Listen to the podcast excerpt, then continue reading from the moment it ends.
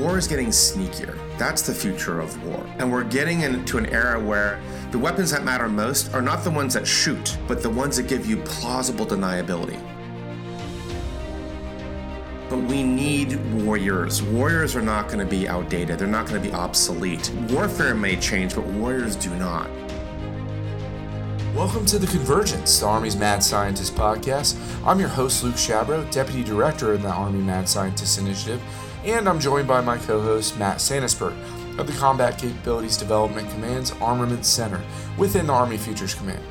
On today's episode, we'll be talking to Dr. Sean McFate, author, novelist, and expert in foreign policy and national security strategy about changing the paradigms of warfare. Dr. McFate is a professor of strategy at the National Defense University and Georgetown University School of Foreign Service.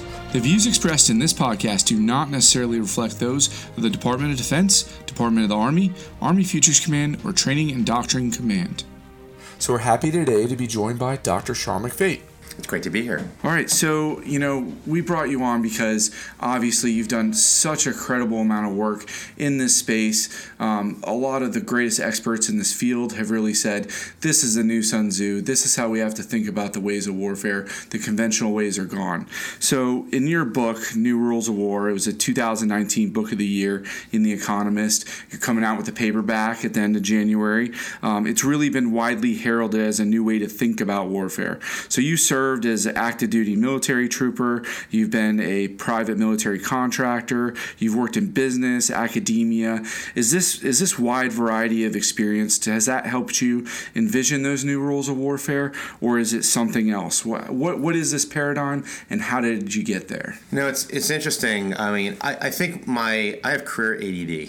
I'm just kind of I started off as a paratrooper in the 82nd Airborne Division. My battalion commander was a young lieutenant Colonel Stanley McChrystal, and my brigade commander was first uh, Colonel John Abizaid, now the ambassador to Saudi Arabia, and followed by Colonel David Petraeus. I think we might have heard of those fellows. Yeah, and I was, you know, I was a young lieutenant, and I thought it was awesome. I mean, I had a great time in the army. I loved my platoon. Did a lot of ruck marching under those gentlemen. Um, but then I, I got out. I worked for Amnesty International. Strangely enough, I saw a new type of warfare from their point of view. Uh, I then went to graduate school at Harvard, which I thought at the time was the worst mistake of my life. I uh, ended up dropping out of Harvard to go to Africa, working for a private military company to raise small armies for U.S. interest, doing things that traditionally were the, the domain of the CIA, SOF, etc.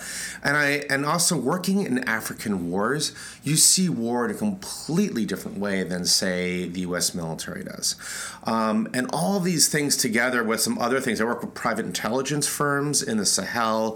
I've worked for companies um, I saw as I was a, sort of a, a, highly functioning generalist who saw war in a new way, in a way that sort of like very refined experts in DC do not see it. And these experiences over a lifetime, over 25 years, sort of produced this book, The New Rules of War. That's fantastic and such really unique experience. So, you know, being in, uh, working in an Army program, and we talked to a lot of senior military leadership and people who have experienced operations around the world. Um, but you really bring a, a, unique vantage point in the sense that you had that experience in Africa, that you've worked with the private military companies. Uh, you're not just speaking out of uh, observation, but really experience. So, you know, you have 10 rules, and they're all fascinating. And I know this has to be like picking your favorite child. Uh, but when you're thinking about the changing character warfare, what the U.S. Army has to face in 15 years, you know, we really look at the future of warfare with mad scientists. Um, what what do you think out of those 10? What are the two that are really most quintessential? Oh dear. I hate these questions. we, we, didn't make it easy. I mean, what the, the ten rules kind of work as a set, and um, so I think the the two rules I would go for are um, the first rule, which is conventional war is dead, because this is the rule that you know kind of cracks the paradigm for which I think the Pentagon's a prisoner of conventional war. There's a, a saying that generals always fight the last war know, especially if it's one they they won it. And when we think about what is our paradigm of warfare today, and I don't mean just flag officers, I mean the United States of America, the general public that war, our last successful war, was World War II. Every year there's yet more World War II movies out. And this remains the model, both in doctrine and everything else, this remains the model of how war ought to be fought. Uh, and when you think of, and that's conventional war. World War II is conventional war, interstate, traditional, military, military, Clausewitzian way of warfare, where utility of force is supreme and everything else kind of falls behind it. Um, despite the fact that in the last 70 years, nobody fights this way anymore. I mean, if you look at the data, and I have, and it's in the book, the last seven years of war, if you look at trends in modern war from 1945 to today, interstate traditional conventional wars flatline, whereas everything else just spikes and has been spiking for 70 years. Yet we want to fight like the glory days, like it's 45. And if you and if, I like to say that budgets don't lie. If you look at the DoD's budget um, and what they're buying, it's all conventional weapons, F-35s, surface warships, you know, uh, helicopters, things that work great on the battlefield despite the fact that the U.S. has the best military, but frankly, we have to admit it, it struggles. Korea, Vietnam, Afghanistan, Iraq, Somalia, you name it, we struggle. And the reason we struggle is because we're fighting conventionally and our, our, our, our enemies have moved on.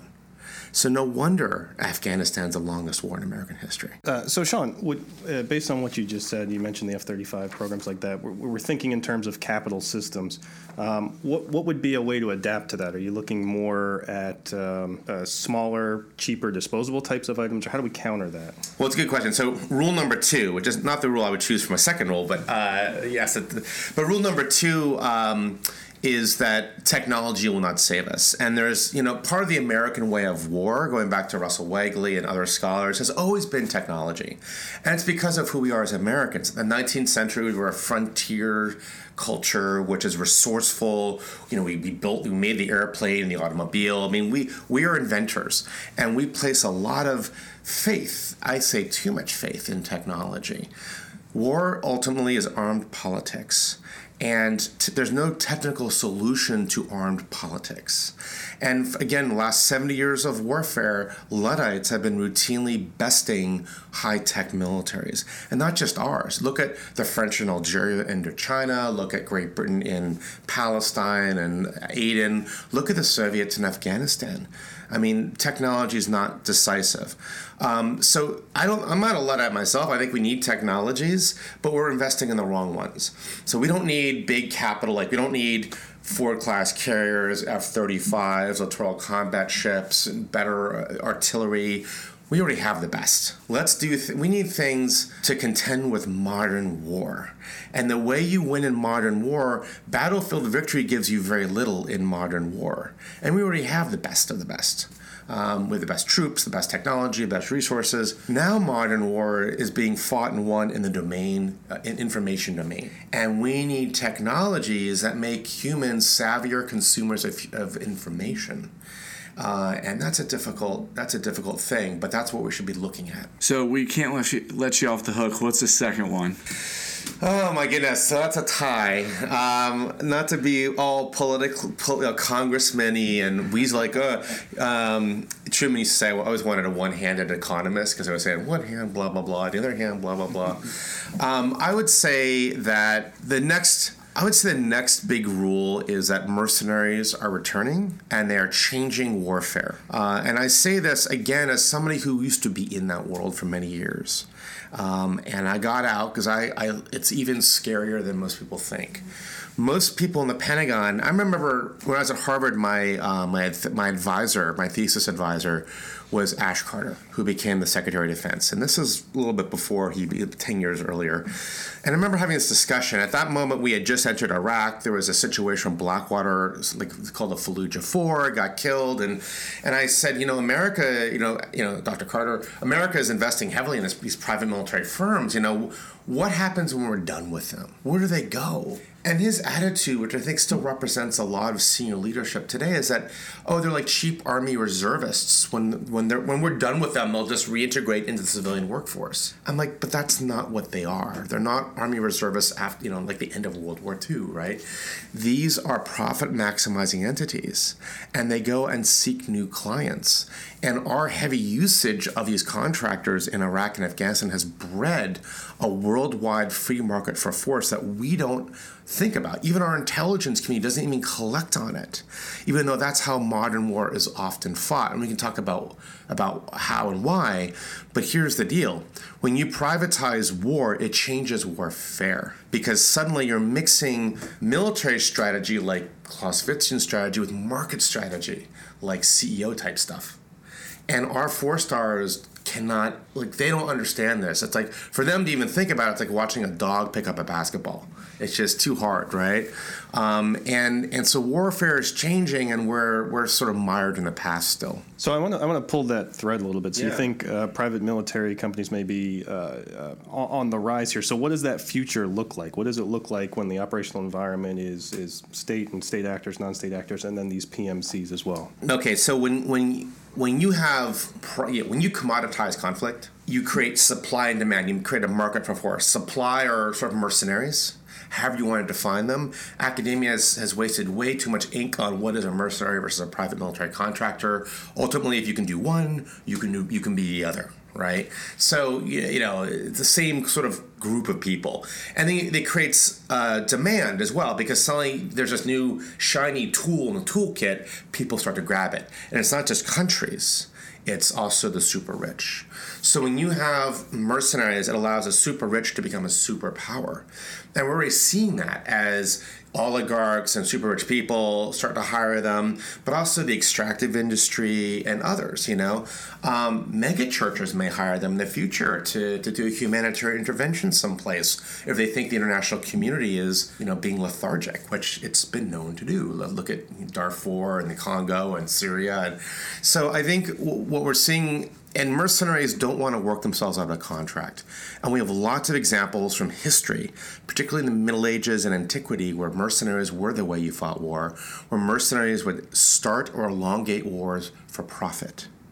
Um, and 30 Years' War is a magnificent, horrific example of what that looks like. And we're heading back to that world today. What I think is interesting, Sean, is one of the things we talked about, and we've done some work with you recently in terms of how we look at competition and conflict. And it, kind of aligns with what you've talked about in the book that conventional and traditional warfare is dead.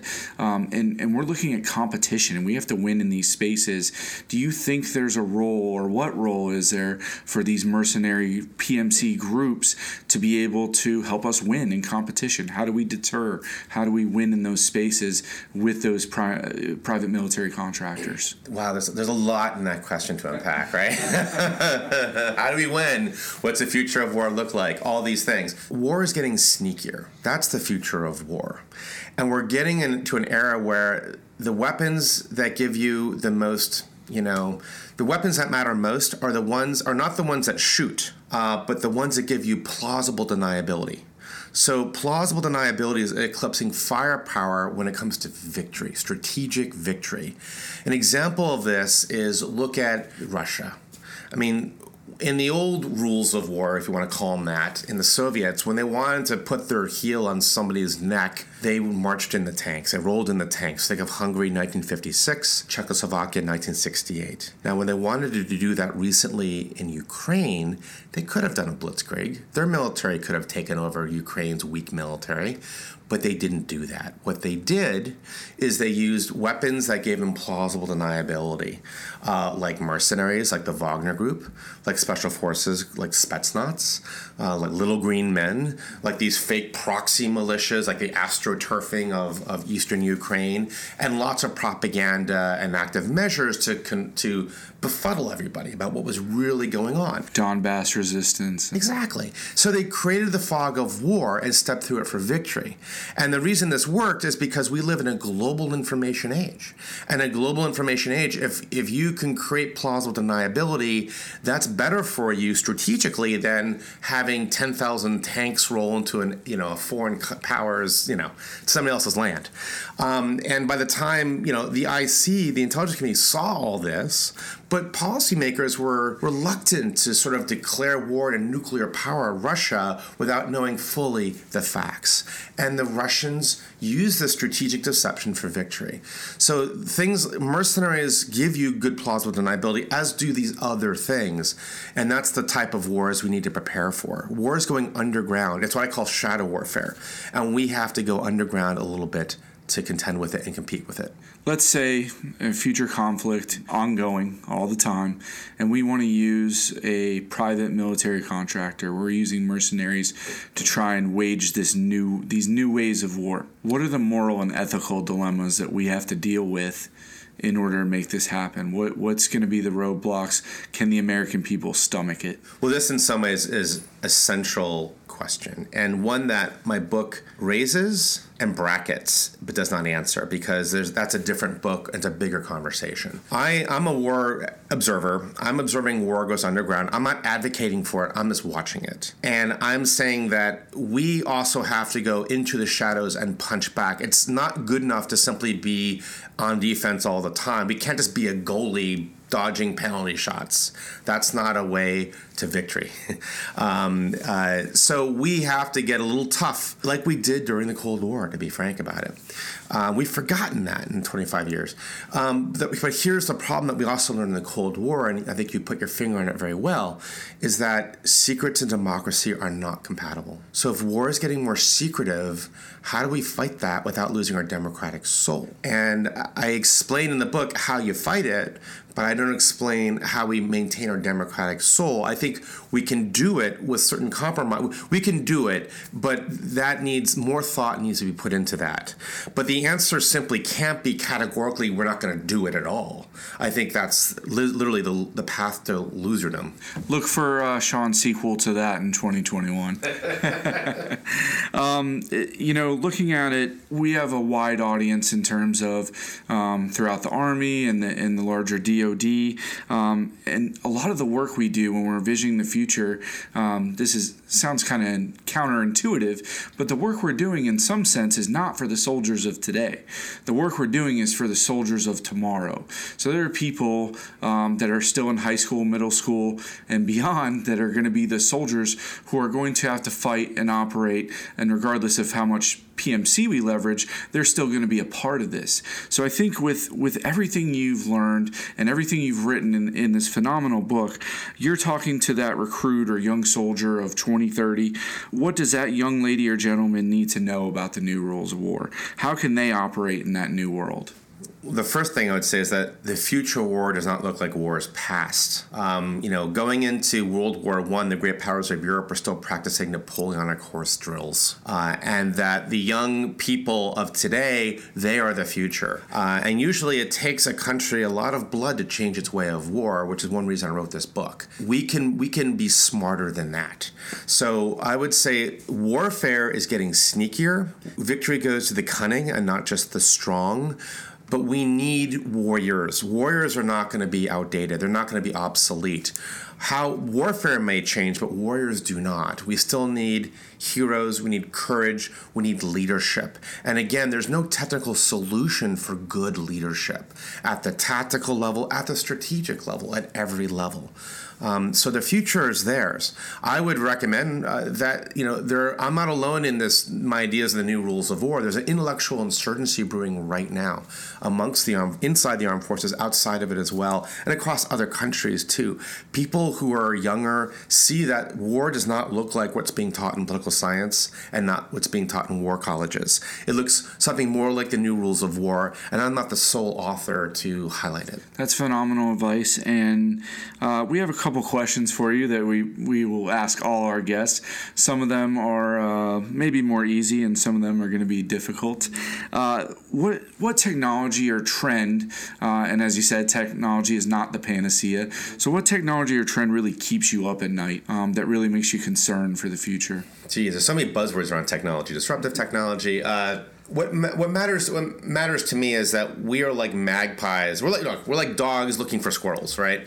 And we think that these these sort of conventional war high tech weapons or gee whiz technology. We need technologies that make people smart because victory now is not won in battlefields, it's won in the information space. And the strategic, I mean, it, it's not just Russia, it's many countries try to meddle in our elections, try to influence our own strategic narrative within our, our, our the domestic borders of our country. And the strategic logic is this who cares about the sword if you can manipulate the arm that wields it? So we don't have to worry about blitzkriegs. We have to worry about countries coming in and messing in our domestic politics. We have a culture war going on in our country right now. Democracies are messy. That's fine if if that's a domestic dispute. It's not fine if foreign countries are fanning those flames. So we need our technologies that make us smart about what those you know who's behind those flames uh, and i'm worried that we are blind to it. So it's not that i think we have a magical technology that we should be worried about. I think it's more of a it's a cognitive bias in our own head and we need co- technologies that that sort of share show light on on that. You know, for example, this is a bit of a long answer to your very simple question.